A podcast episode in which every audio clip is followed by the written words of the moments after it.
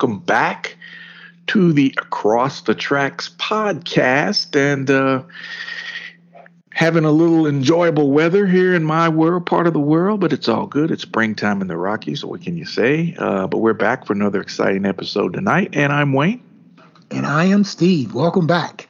Yay. Uh, what we got going on tonight, my friend? Oh well, hey, a lot of stuff happening, man. Um, I, we we were chatting, you know, before it came on there. Something I forgot, man. Tonight is the season or the series finale of Blackish. I don't know if you if you watch Blackish or not, mm-hmm. but tonight is is is the final episode. Uh, it will be going off the air uh, after tonight. So eight years uh, been on the air, but tonight is is the end. So uh, definitely going to tune into that and uh, and see that last episode.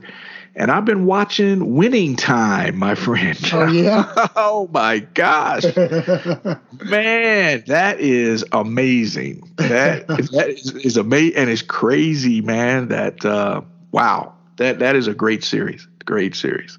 Don't don't they have uh, the guy that plays Magic Johnson? Doesn't he look like Magic Johnson? He's a, he he's he's he's like a dead ringer almost. man. Even the way he talks. Yep. Even the way he talks, man, I'm like, wow, this this guy is good.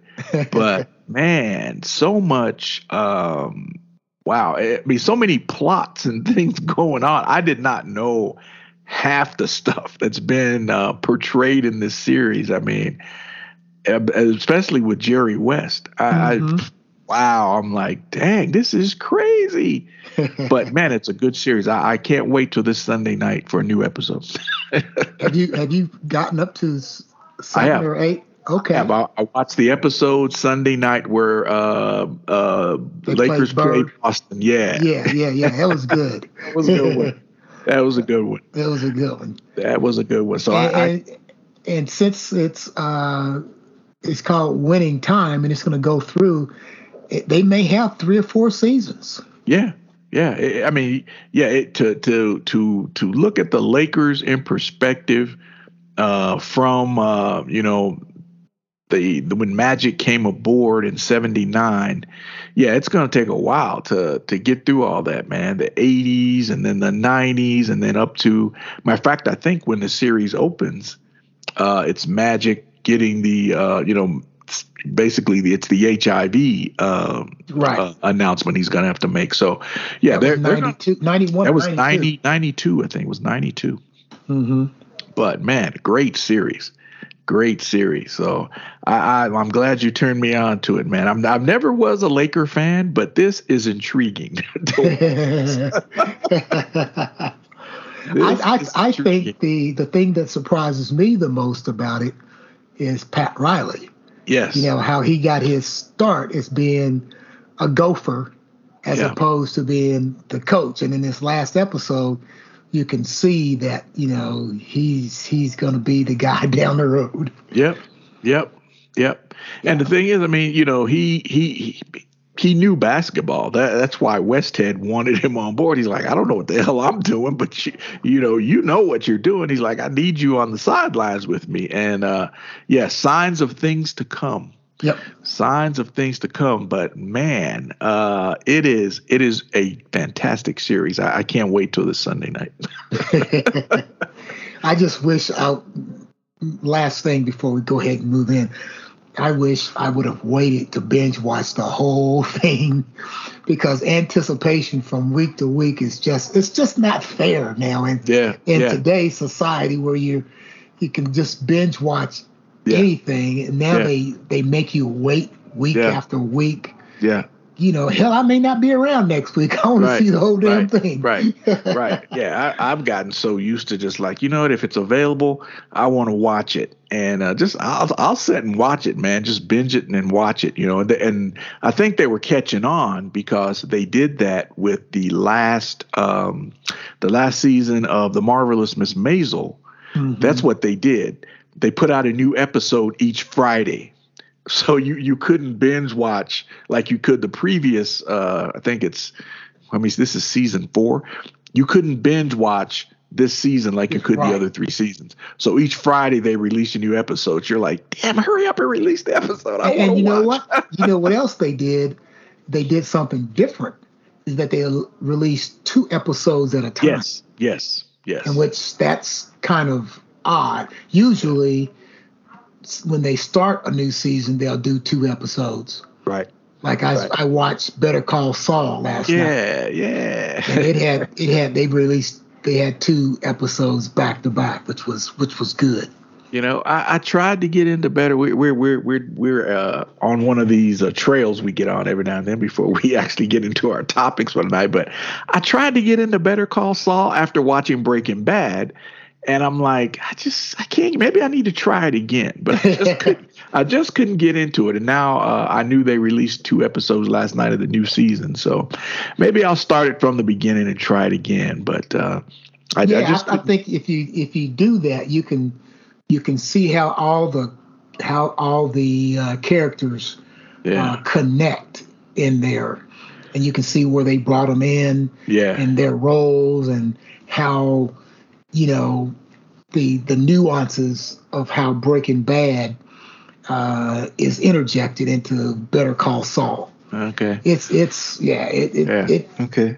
It gives you a great insight on the characters and how they how they are and what they do and the roles of the connections between the different uh, infighting within the the money makers. So yeah. it's yeah. All yeah. right, I'll have to give it another shot. Uh, check it out because uh, I, I I gave it a try when as soon as Breaking Bad went off. I'm like, let me let me check out this Saul thing. I mean, even though he was a he was a he was a big time character in Breaking Bad, uh, I just like okay, let's let's see if he can hold his own. And for some reason, it just didn't grab me right off the bat. So it was slow. The first yeah. few ep- the first probably four or five episodes was pretty slow building uh, the characters in in there. So yeah, yeah yeah, it, it's yeah, it's the first season's a little slow, but it all connects. Yeah, yeah, yeah, yeah. Cool. I'll give it a shot. Give it a shot. Be patient. All right. yes, patience, right. grasshopper. speaking of speaking of movies. speaking of movies. Yeah, well, we we are going to discuss some. Uh, uh, celebration of black film. In our last episode, we discussed the slap that was heard around the world or, and, and or seen around the world. Yeah. And it kind of brought the idea of, you know, um, black movie makers and so on. So uh, as I was going through the week, Lynn and I were at a grocery store or someplace, and I saw a um, Entertainment Weekly magazine, and it's a celebration. It's called the Celebration of Black Film. Yep. And so I, you know, threw it on the uh, conveyor belt, uh, not knowing what was in there, and then um, got home, started reading through it. And man, there's some really awesome films, directors, producers. It gives a good history of um, uh, black cinematography, some things that we have not seen before, people that we haven't heard of before, and some things that we've seen. All of these, most I say the majority of the films and um, movies that were there in the magazine we've seen. Yes. And we and there's a good relationship between the audience and the moviegoers, moviegoers, and the uh, talent that was put together um, for these uh, for the for the articles. So why don't you go ahead and uh, get us started on it real quick? Yeah. So you know, in looking through there, one one of the articles, one of the articles in the magazine, asked a question, you know, as to what makes a black film black. And if you sit and think about it, which you, normally you say, "Oh, there's some black people in it. It's a black film." Well, not necessarily true. So I thought tonight we we'd hash that that topic around. You know, from our perspective, what we think uh, makes a black film black. And so I'll I'll, I'll start the discussion. Um, I, I think there is some merit to the fact that just because the movie has black people in it doesn't doesn't necessarily make it a black film. For example, let's look at um, what's a good example. L- the example they used in the book, one of the one of the movies they used an example in the book was Amistad. Mm-hmm. And Amistad was black characters in it. Um, it was about a slave ship, uh, people, you know, coming over on a slave ship. Um, but the main character of the movie wasn't the guy who played, you know, the the slave. I think his name was uh, was it Djimon Hounsou. He mm-hmm. played the lead character in Amistad, the, the the lead black character. The hero, the hero of that movie was a white character. Uh, sort of the you know the white savior complex that you sometimes see in a lot of our movies. Yeah, it was John uh, John Quincy Adams. Yes. Yeah. Uh, another example was uh, Free State of Jones. Uh, mm-hmm. I don't know mm-hmm. if you caught that movie. Same thing. Yep. Matthew McConaughey's character, he was the savior of you know the the slaves and whatnot. Not it wasn't focused on the slaves; it was on his character. So right. just because there are black people in the film doesn't make it a black movie. You have to look at what is what's the film saying. Does it reflect a true representation of the black experience? In my opinion. Um, a classic example, I would say, that we grew up with. If you look at a lot of the black sec- black exploitation movies, Shaft. Let's look at Shaft. Mm-hmm. Shaft was a character that we we were proud of Shaft. It was about Shaft. He was the hero in that movie. Um, you know, Gordon Parks, I think, wrote that movie, produced it. Uh, it was a black film. Even though there were white characters in the movie, the main character in that film was the black detective John Shaft. And we have a lot of movies like that. But I think um, you can have you can have a white director of a movie that is black and it it represents the black experience right. in totality, then I say it's a black film.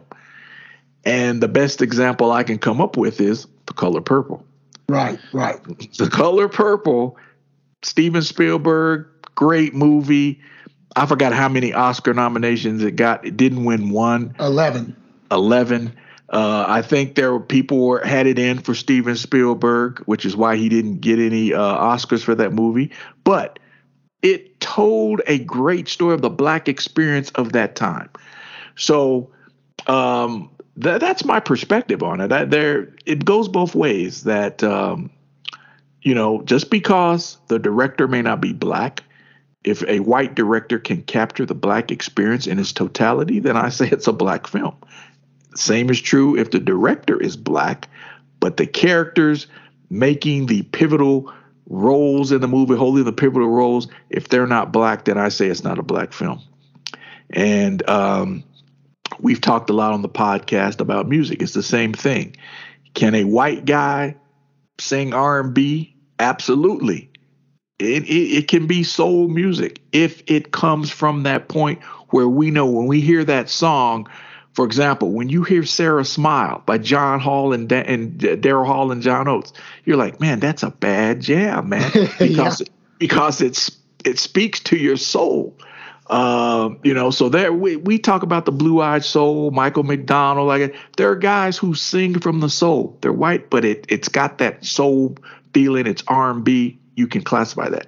There are a lot. There are a lot of black folks that say like, yeah, that's not R and B. That's that's not quote black music as per se.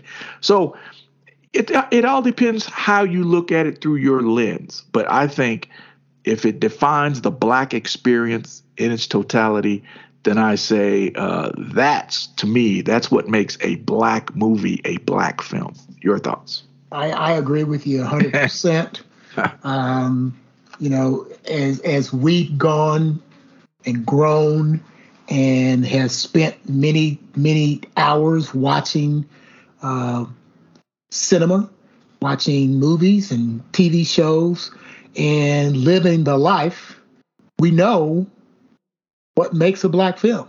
We growing up, we always look for someone that looked like us on the movies. Right. You know, when we started watching TV, it was it was amazing to see someone black on TV. Everybody, come here, look, look, son, there's right. a black person on TV. Right. Okay. Same way with black cinema.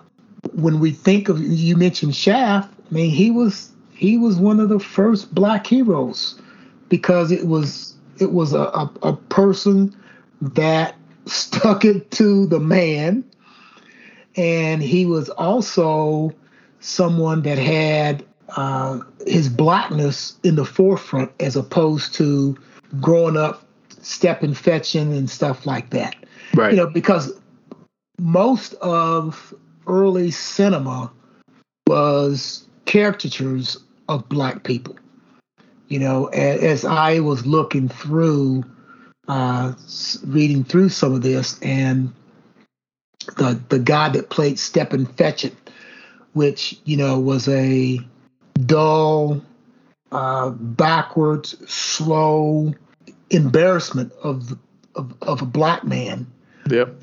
That that's what they portrayed us as, and in a lot of those movies, uh, early in the night, uh, 20th century, a lot of those movies portrayed black people as either being angry hateful, criminals, uh, rapist, someone is out to take away the purity of of white uh, America. And so, even starting with the birth of a nation, you know, when you know D.W. Griffin and the formation of the Ku Klux Klan, you know, all those people that were in the movie were white, and they just pretended to be black. They put them in blackface. You know, the, the Klan was supposed to come and save all the uh, white women from these evil black people coming. So therefore, quantum leap to Shaft, and then you have a black man that's going to save black folks from white people, uh, drug dealers. He was a detective. yep. You know, he wasn't just he wasn't the guy that was committing the crime. He was the guy that was stopping the crime. Okay, so uh, on top of that, you have Gordon, Gordon Parks as the director, and then you have a a, a theme or a um, a, a movie, the the music of the movie that was produced and by Isaac Hayes. Uh, it went along with the movie, and each song represented something specifically in the movie. The titles of the songs from the uh, soundtrack represented specific things in the movie. It wasn't subliminal. It's like Bumpy's theme. Right. You know Bumpy in the movie. Okay. So when Bumpy, uh, who was one of the uh, kind of arch villains in the movie, a, a help to the villain. Uh, when Bumpy did something kind of crazy, you knew that this was called Bumpy's theme. It, it, it flashed you back to that part of the movie in which Bumpy was doing that. So, right. uh, so the soundtrack. I don't. I don't know if the soundtrack won Grammys or not. Uh, I think it did. I, I think. I, I, think. I think Isaac Hayes won a Grammy for the theme of Shaft. I do believe he did. we have to. We'll have to look, but yeah. I don't know if he won an Oscar or not. Yeah, I don't think he won an Oscar, but I think he did win a Grammy for the yeah. for the theme Shaft. Yes. yeah. So, but yeah, that that is you know my take on it, in the fact that it's shows black culture, black innovation, black education, uh, and it shows the black experience that's considered to be a black film. And then you mentioned the color purple, and we'll go back to that for a second. Nominated for 11 Oscars, didn't win one. Some of that, and, and we've mentioned this before in our in our podcast. Some of that is because it was the pre Me Too movement. Yep. Okay. So a lot of black females didn't like the movie because it supposedly belittled women because of the main character, um, uh, Danny Glover playing Mister, and Whoopi Goldberg playing uh, Celie. It diminished women, and so there's this big outcry from black women and black folks from across the country that this this movie was belittling. It was it didn't represent, and yeah. so Hollywood, you know, periodically Hollywood goes through times in which you see nothing black. Okay. And then someone will bring that to their attention and then they'll start doing things for black folks or minorities or Latinos or whatever. And Hollywood has been out of that until recent, where there was no black film, no black directors, no black actors, no one nominated. I want to say three or four years ago mm-hmm. in which um, now it's kind of turned the other direction. And so, as these black films like The Color Purple and so on, it Hollywood said, "Well, we're hearing that they don't black folks don't like this film, so eh, we're not going to give them any Oscars because it'll make black folks upset." Well, then we were mad that they didn't get any Oscars. Well, we were our own worst enemy. Okay, yeah. we complained that it was something that was negative, and then when we didn't get any Oscars, we were mad. We were upset. I wasn't upset because I knew that was going to happen. They were up. Folks were upset because they didn't. You can't have it both ways. Okay, so if if they could redo that, I guarantee you that the color purple would sweep all of those. I yep. want to say out of Africa, with Meryl Streep won the best picture of the year, I think that year. Uh, and it's yeah, it's not even com- the color purple kicks the hell out of nearly every film that that's been made. Steven Spielberg should have been the best director. Yep. Should have had the best cinematography. Should have had the best yep. actress, best supporting actress, best actor. It should have mm-hmm. had. It should have swept everything. Sweep. Yep. Should have been a clean sweep. But should have been a clean sweep. Yeah, but that's a, an example of a black film that was directed by a, a, a white man, but yep. the character, the culture is all there. Yep, absolutely. Absolutely. Yep. Um, to backtrack, Isaac Hayes did win uh, an Oscar for the theme from Shaft. Nice. yeah. And that that is like uh, man, that is that's classic. That is a classic theme song. And just about all the a lot of the black I won't say a lot, probably all the black exploitation movies that we grew up watching and said they all had a soundtrack to accompany them. Mm-hmm. And and the soundtracks were banging, man. They were banging. I mean, great songs came from a lot of those movies. But he did win a uh, Oscar for the theme from Shaft. So yeah, I'm gonna backtrack on that. So since we're talking about about movies, let me throw one out. Is this film a black movie or not? And that is Car Wash. Well, let's see. Car Wash. Car Wash. Yes, it is. You think Car Wash is a black movie? Yes. it is. In my okay. opinion, it is. Because the main characters in the movie, to me, is Ivan Dixon and uh, uh, Bill Duke. Bill Duke, yeah. Okay. And uh, Richard Pryor has a cameo. The Pointer Sister has a cameo, and the the the car wash itself it shows you the different characters that are trying to make it in a situation in which they are washing car. The uh, who was the uh, was, was Sidney Poitier the no Sidney Poitier was the director of Stir Crazy. I forget who the director. Director of, uh, was Michael Schultz. Michael, Michael Schultz. Schultz directed Car Wash. Yeah, I, I say it, it, it is a black film. Okay. Because the main characters, it, the plot evolves around the main characters, which I think is uh, Bill Duke, uh, Ab- Abdullah, or Dwayne. Dwayne, don't, don't call me Dwayne. My name is Abdullah. and uh, Ivan Dixon. I can't think Ivan of Dixon. His, his character's character. name was uh, um, what was uh, Ivan Dixon's character's name in Cut? Uh, I can't think of it. Uh, what was his character's name? I know that Abdullah called Mr. Uh, Mr. D. Mr. Mr. B. Mr. B. I need more money. Mr. B. I need more money. yeah. uh, what was uh Lonnie? Lonnie. Yeah, yeah, Lonnie. Yeah. Lonnie. I need more money, Mr. B. I got kids, you know. And it's like, yeah. yeah, it, it, I mean, it's I think it is. Okay, I, I, can see that. I can see that. I mean, yes, I think they they you know the, they they were the main characters. I I, I agree with that. But you had some you had some other subplots going on, going on in that yeah. movie. You had yeah. my man uh, Franklin Ajaye, the Fly, yeah. and then his trying to get the girl. Yeah. You had the two guys who were trying to break into the entertainment business.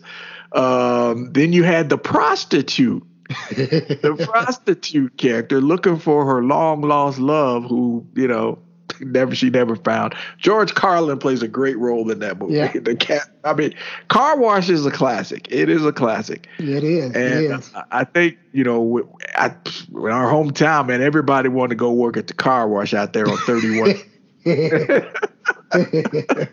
everybody wanted to go work at the wash, you know, but great soundtrack, Rolls Royce. Yep. I mean, man, great soundtrack. So, is there a black movie that you could set and watch 40, 50 times, no matter you could watch it? Is there a film that that that fits that criteria for you? No matter when I you could set and watch that movie 40, 50 times, no biggie. Is there a film that that that does that for you? Yes, there's or, several or film, or films. there's several of them that does it, but there's one that I could always watch. I keep it with me all the time. Okay. I keep it on my iPad and I watch it at least two, three times a year. Wow. And that okay. is a soldier story. Yep, yep. I agree. I agree. A soldier story is it's just they took the stage play, they brought it from Broadway and made the film of it. And it's just uh, it's just an awesome film. It's got a great plot twist.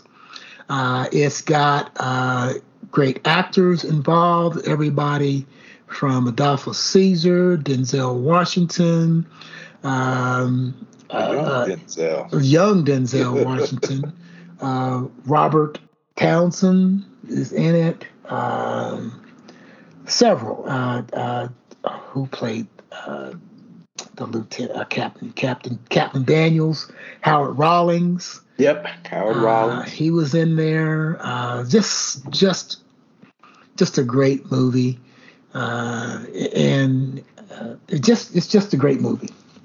You know, it, it, it the plot is somebody a sergeant's been killed and a black officer uh, is uh, brought in to investigate uh, the murder and find out who uh, who um, was responsible. And so it goes into it goes into culturally good, bad, and evil. It goes into um, bullying. Yep. It, it, it talks about you know uh, how you know black folks always make fun of country people and so on. Uh, it goes into all of that and the, the plot to an end. Yep, yep. That is that is a classic. That is a classic. Uh, any any others that come to mind? Oh, let me see. Shaft is always one. I can always watch it over and over. Um, Coming to America yeah, uh, definitely coming to America is is is in there. It's just you imagine it, it can happen. There's so many. Color purple, definitely the color purple. Even though that I don't think I, I can watch I could watch Glory, but it is you know, some parts of it is kind of melancholy definitely Purple Rain. Yep, uh, yep. uh, no doubt about that one. One of my all-time favorites also is is "Do the Right Thing." Yep, yep. By uh, Spike Lee. Uh, you know, every time I think of it getting hot, we have at least three or four or five hot days in a row. I'm gonna throw on "Do the Right Thing." The right thing. Yeah. Yeah, yeah. How about you? Uh, well, Soldier Story. I, I, I, that's another one I can watch time and time again. Um, I also like uh, Malcolm X. Oh yeah, um, yep. Malcolm X, most definitely. It's it's on my iPad, and uh, like you, man, I, I carry it when I travel. It's one of the movies that's on my iPad. I can, I can watch mm-hmm. Malcolm X over and over again. You mentioned Do the Right Thing, one of the Spike movies that I like. It's very underrated, uh, but I, I love this movie. It's Mo Better Blues. Yes. Uh, I like Mo Better Blues. Uh, all the black exploitation movies. I mean, I, I, can watch any of those, man. Stop, hold on for a second. Yeah. What's what does it mean by a black exploitation? We we've said that a couple times, right? So to the listening audience, what is right? So black it, exploitation. Right. So it was a movie made where the characters, it, it the movies were made with the intention that somehow they were exploiting the characters in the movie or exploiting the audiences that were going to watch them because you know there wasn't anything for us to watch. So the the idea that somehow we're going to make these movies a lot of them were made on very made on very slim budgets. Right and the the intent was you know let's let's let's exploit the hell out of the black culture. Okay. That's that's my view on it. But a lot of those movies turned out to be huge blockbusters. I mean they were huge movies. So were we exploited? No i think it it showed people a glimpse into black culture that they hadn't previously seen because we weren't we weren't anywhere. We weren't on the movie screens. So those movies gave white white audiences, a lot of white folks saw Shaft, they saw Superfly, uh, they saw a lot of these movies, and it gave them an insight into the black culture. So were we actually exploited? I say no, but that was the intent that somehow we're going to, uh, you know, maybe make a mockery of the black culture, the actors in the movie, that type of thing. That's my definition of black exploitation movies. Your thoughts? Yeah, it's the fact that how can we make something really cheap right. and make a whole bunch of money off of it? Because, you know, the price of anything, if with supply and demand, if you have a few items, the price is higher. Yep. So if you make one or two movies that are designated to be for the black audience, who they have nothing, then we're going to make a whole bunch of money. Right. Okay. Let's right. spin low and make a lot of money because the black community is dying to see themselves in right. movies. Right. They're dying to be represented in film. Right. Therefore, when we say black exploitation movie, to me, we're going to use black folks to make a whole bunch of money, and we don't give a crap about some of the topics that we're putting out there. Right. You know, some of it could be junk stuff, and right. black people is is they're going to they're going to go see it. They're going to go spend money because they don't have it. Now, right. as more and more cinemas started to expand to more audiences and started having more diverse uh, themes, then the black exploitation movies started to dwindle because, yeah, you know, Superfly was an awesome movie, but Superfly was a druggie. Yep. you know, I mean, uh, growing up, going to see Superfly was it was a great movie. I mean, at the time, but as I look at it now, Superfly, the movie, was terrible. Yeah. Yeah. I mean, the plot was there, but the acting wasn't there. I mean, the guy was a drug dealer. He was a drug you know, dealer. he was a drug dealer. And it, it, it was it wasn't a good movie. But at the I say that now, but at the time, it was one of the greatest movies out there. Yeah, yeah. Okay, because we had somebody that, you know, number one, beat up the white man. okay, that happened in the movie because yeah. not too often do uh, black characters get to go after uh, white people, no. especially back during that time.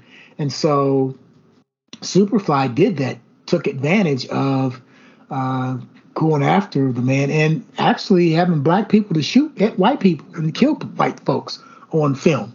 Yep. Okay. So yeah, that that that's my thoughts on black exploitation movies. Yeah. They were great. Yeah, you know? they were great. They were a lot of fun. Yes. Uh, they they got us out of the house on Saturdays. you know, go, go down to the state. Go down to state theater. Down to the state theater. all day. Spend all day down there. So yeah, it was it was a it was a it was a, a, a rite of passage for us. Uh, you know, growing up as kids to to watch those movies. I mean, and now we can sit back and you know you know laugh about them or critique them because our knowledge has grown. But at the time those movies were great. They were the yes. greatest thing going. So right right right. greatest things going. So uh, that's that's uh, our our discussion on you know what makes a black film a black film. Um, so good topic. Um, you know that'll allow us to segue into our next topic and that is this past weekend, April the 15th to be exact, uh, was the 75th anniversary of Jackie Robinson breaking the color barrier in Major League Baseball. Huge, uh, huge day for MLB. Um, everybody wore the number 42. That number is the only number retired by Major League Baseball. No one ever will ever wear that number again uh, throughout baseball. Uh, and I found myself, you know, um, you know, you you 75 years is is a is a is a milestone, a huge milestone. And you think about uh, the fact that as kids growing up, we we watched a lot of baseball, we played a lot of baseball, and um, you know we watched a lot of the. I think by the time we came of age, uh, I don't think Jackie Robinson was playing anymore. Right. But the legacy that he left, we saw some great black ball players. You know, growing up as kids in Kentucky, we saw a lot of the great black ball players of the era. We either saw them in person uh, because we lived so close to Cincinnati and could go up there and watch watch the Reds play teams, or we saw them on TV. Right. But um, the the path that Jackie Robinson laid. I watched uh, a lot of the specials that were on this weekend. People were talking about Jackie Robinson. Um, a lot of folks only know the baseball aspect, but man, he was involved in a lot of things off the field as well that you know helped pave the way for black people in this country and a lot of people don't know about that all they know is he was a great baseball player. He played for the Brooklyn Dodgers, and he was the first black man in MLB. That's all a lot of people know.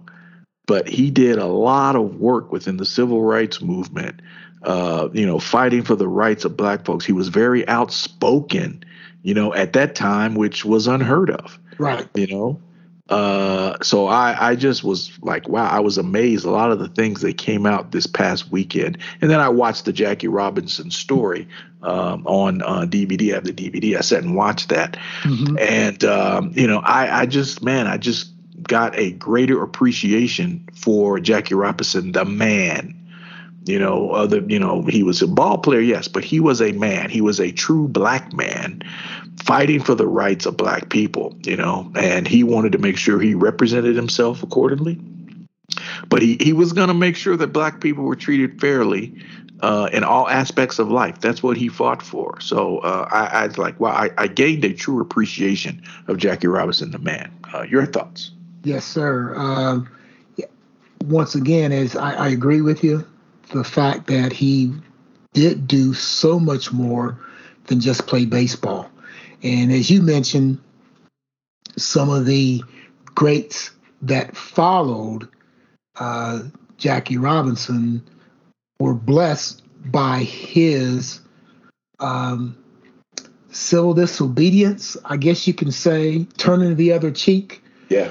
Uh, because if you know this this past weekend um, in Boston, uh, the the people in the garden or whatever they play at now were giving Kyrie Irving the blues.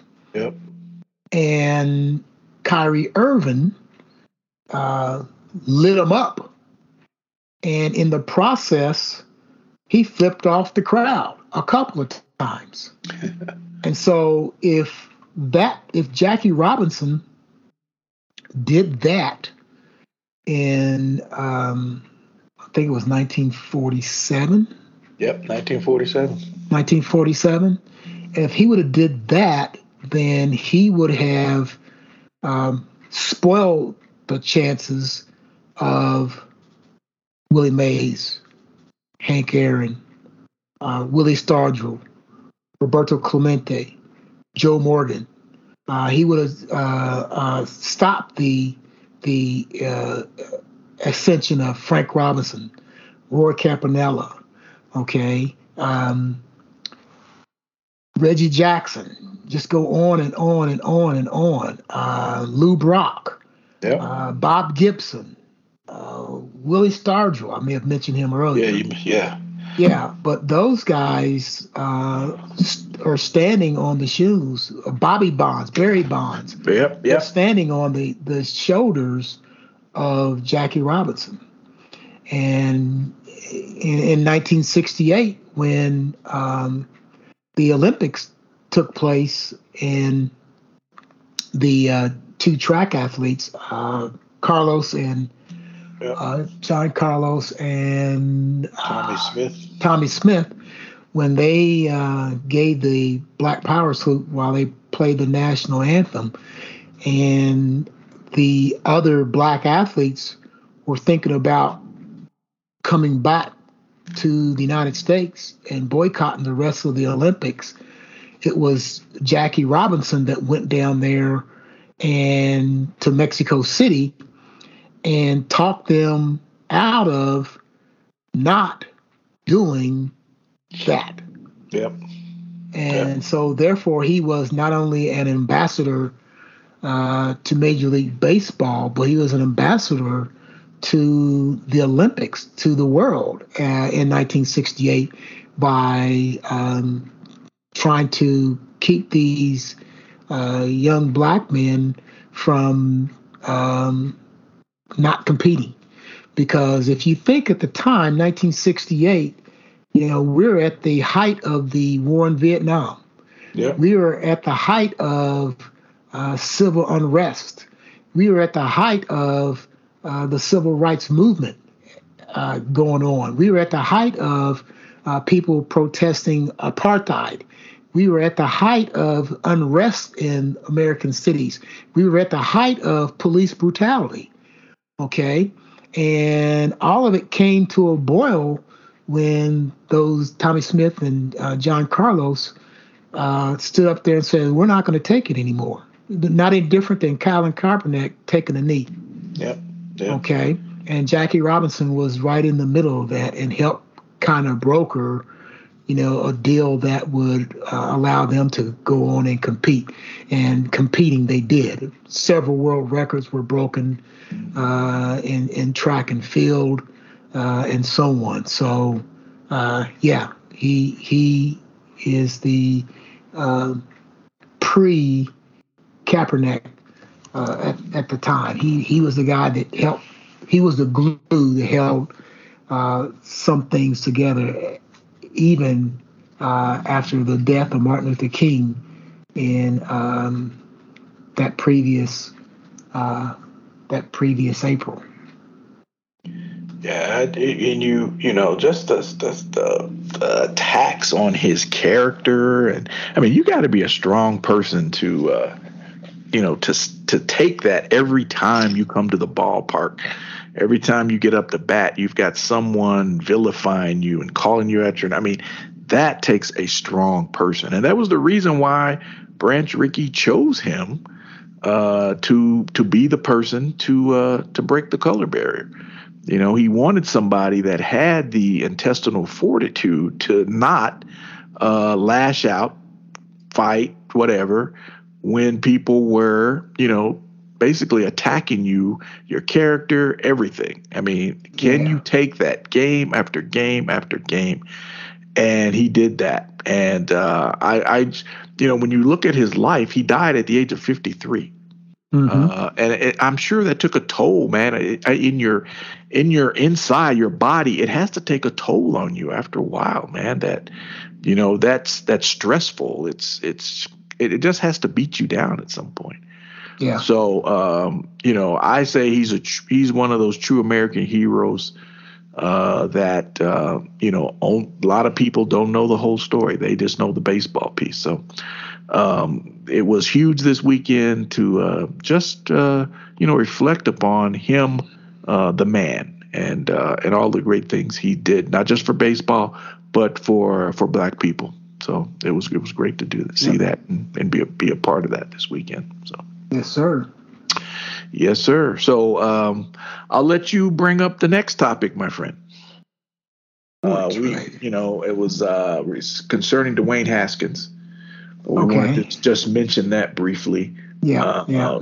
Uh, you know, young young man, um, you know, backup quarterback for the Pittsburgh Steelers, um, killed. Uh, was it? It's been almost a week now, right? It's been about a week. Uh, about a week. About a week. About a week. Uh, don't know exactly what happened, other than yeah, yeah. him crossing, trying to cross a busy highway, and getting struck and killed. Um, yeah. That's Very. that's all that I know. Uh, the fact that uh, you know he, he's an All-American at Ohio State and um, was chosen to play. Uh, gosh, I think he was picked up by the Washington team. Yeah, yeah. And then traded to Pittsburgh and uh, was a backup to Roethlisberger. Yeah. Yeah, was down in here in Florida and yeah, yeah. struck and killed trying to cross a busy highway or something. Yeah. So it's really, yeah. really sad, really sad. Uh, 24 years old, um, just really sad, man.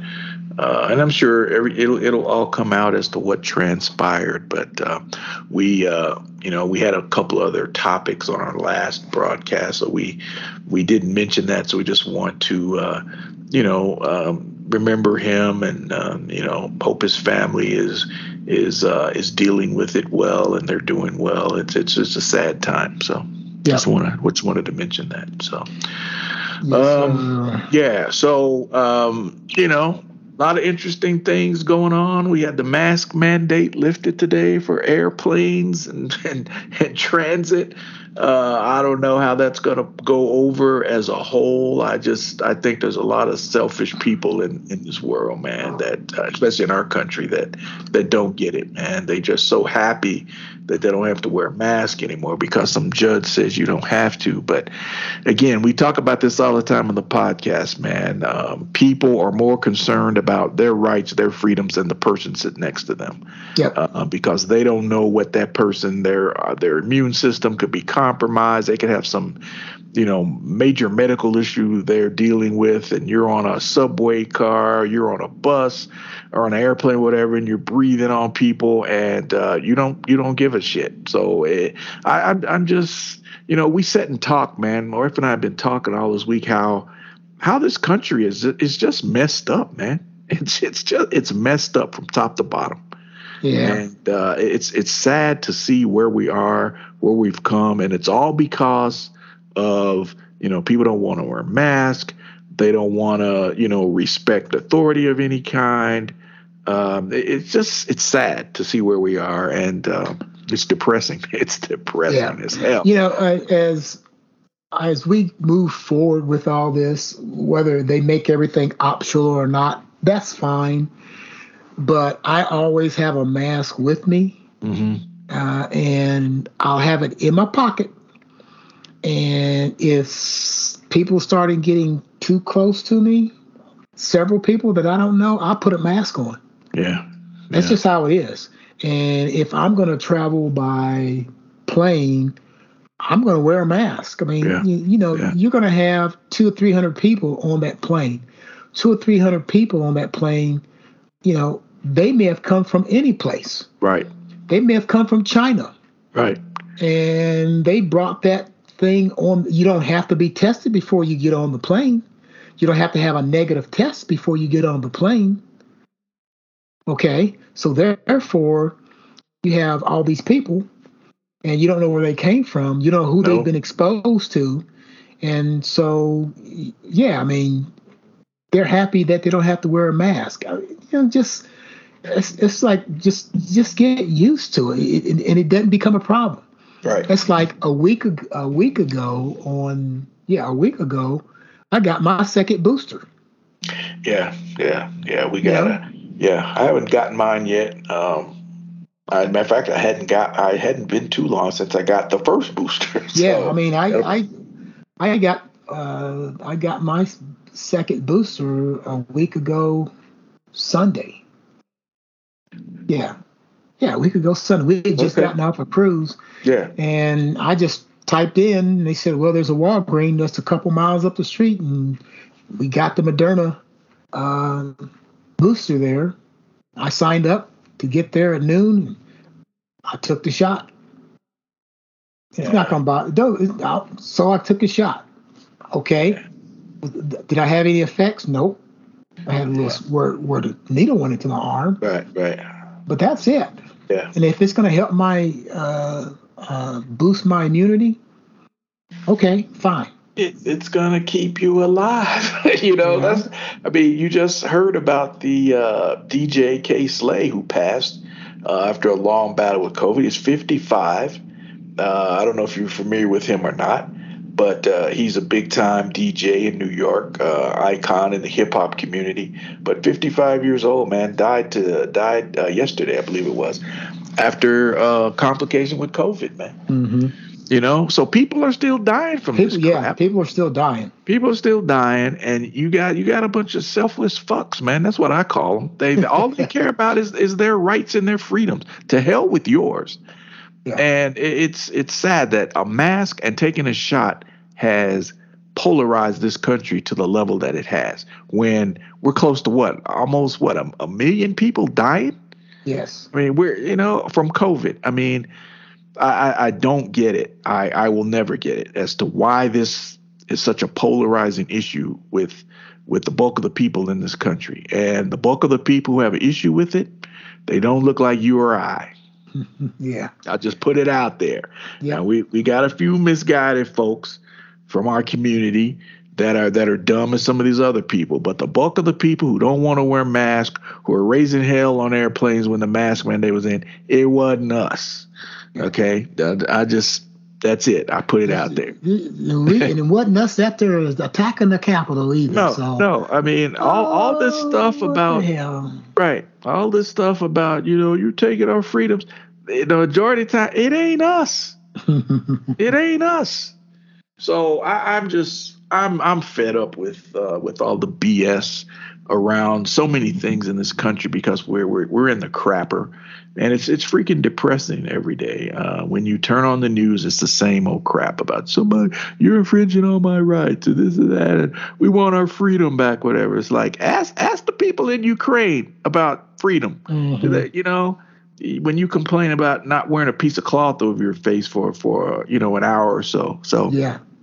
yeah, ask people who are dealing with, you know, having their freedom truly taken away, because that's exactly what's going to happen uh, to the to the people of Ukraine. Is their freedoms are going to be curtailed uh, if things goes. You know, they're already going south, but if they continue to, ask them about having your freedom taken away. Yeah. But you know, Yeah. or some of these other places that uh, your your you know your right to be are restricted. You know, so Yeah, Just- in, in some places, you- the thought of saying that my freedom, my rights have been taken away, your ass is in jail. right, absolutely. You know, so you know it's well, you know, we can go on and on and on. We talked about this until the sky turns turns Yep. orange. Yep. Yep. So yep. that's not that's not ever going to change. no. You know, so for us, for me, I just keep a mask with me when I think Absolutely. people too many people are around. I just put the damn mask on. Absolutely. If I'm out, if I'm outside and I'm, I keep my distance from folks. I'll take keep the mask off, but then yeah. we'll put it on. But I heard today that uh, you know one of the things that people are going to be watching is there going to be backlash from people because people choose to wear a mask. You know, that's that's what people are concerned about now. Are people who choose to wear a mask because they want to protect themselves and you, are they going to catch hell from people because they're wearing a mask? That's that's the next thing that people are concerned about. And I, I wouldn't I would not put it past people, you know, to come up and try to challenge, why are you wearing a mask? What are you wearing a mask for? You know, that kind of crap. So yeah that that's just the the I don't know, man. I, like you say, we can keep beating this dead horse, and we ain't gonna do it anymore because it's yeah. ridiculous. So yeah, yeah. So um, that's uh, I think that's all we got, my friend, for this episode. Unless you have something else. No, I think that's. I think we've uh, done a good job talking about you know cinema and yeah. talking about uh, black movies, black exploitation movies um, movies that we could watch uh, over and over again. Which, for some reason, I don't. I don't think I've got Malcolm X on my uh, iPad. Oh. Uh, but it's one that I always watch. I've got got the DVD. I just yeah. probably have to convert it. Yeah. Uh, but uh, yeah, uh, good yeah. topic. Um, we'll see what next week holds. yeah, we got a interesting week coming up. yeah you know, there will uh, probably be some interesting stories coming out this week. So we'll keep our ear to the ground, or as our good friend Joe Man said, we'll, we'll keep listening with the third ear and, and hear what we say. hear, listen for what uh, what's coming down the pike. So yes, sir. I'll be good. I'll be broadcasting from my closet next week. Broadcasting from the closet. from my yeah. sound booth yeah, yeah, from the sound booth. So I've got about another week or so. I think I got another week, and then I'll be heading back to our old hometown around the first part of May, and uh, I'll be there for uh, for a few weeks. Uh, okay. So. So yeah, so but uh, yeah, we will be back. Uh, you'll be back in Indiana next next week for the broadcast, and uh, yes, we'll, we'll we'll pick it up next Sunday. All right. Well, uh, as we sign off, as we get close to the uh, hour, uh, make sure that you get somebody out there to vote, register them. Make sure you look at all the election rules. Uh, make sure that they don't take your uh, take your rights away from you. Uh, make sure they don't throw you off the rolls, Mark Meadows, because yeah. you lied. yep. We don't want you to be living in one place and voting in two places. So make sure that you uh, do the right thing and take somebody with you to the polls because we cannot afford to miss an election. Every two years, it has to be just like Christmas. Yep. Get yep. out there. This is the gift of freedom is getting out there to vote. And this this is a major election coming up. Uh, you know, if uh, if the uh, if the control of the uh, of the Congress is lost, uh, we're going to be in a world of trouble. Yep. We're going to be in a world of trouble. So, yes, please vote. Absolutely. All right. All righty. Well, well, folks, uh, if you have any questions, we say this each time. You guys hadn't been contacting us at all, but that's all right. We still give you the opportunity let us know any topics. Uh, you want to contact us, we're, we're available. Uh, hook us up and uh, find us on Facebook. Uh, you can find us uh, on Spotify and Apple Podcasts and, and Anchor. There's several different locations you can you can contact us. We'd love to hear from you. Roger that. All right. As in the old baseball saying, like three strikes, we're, we're out. out. The views and opinions expressed in this podcast are of those of the individuals and do not reflect on the official policies or positions of any government or corporation.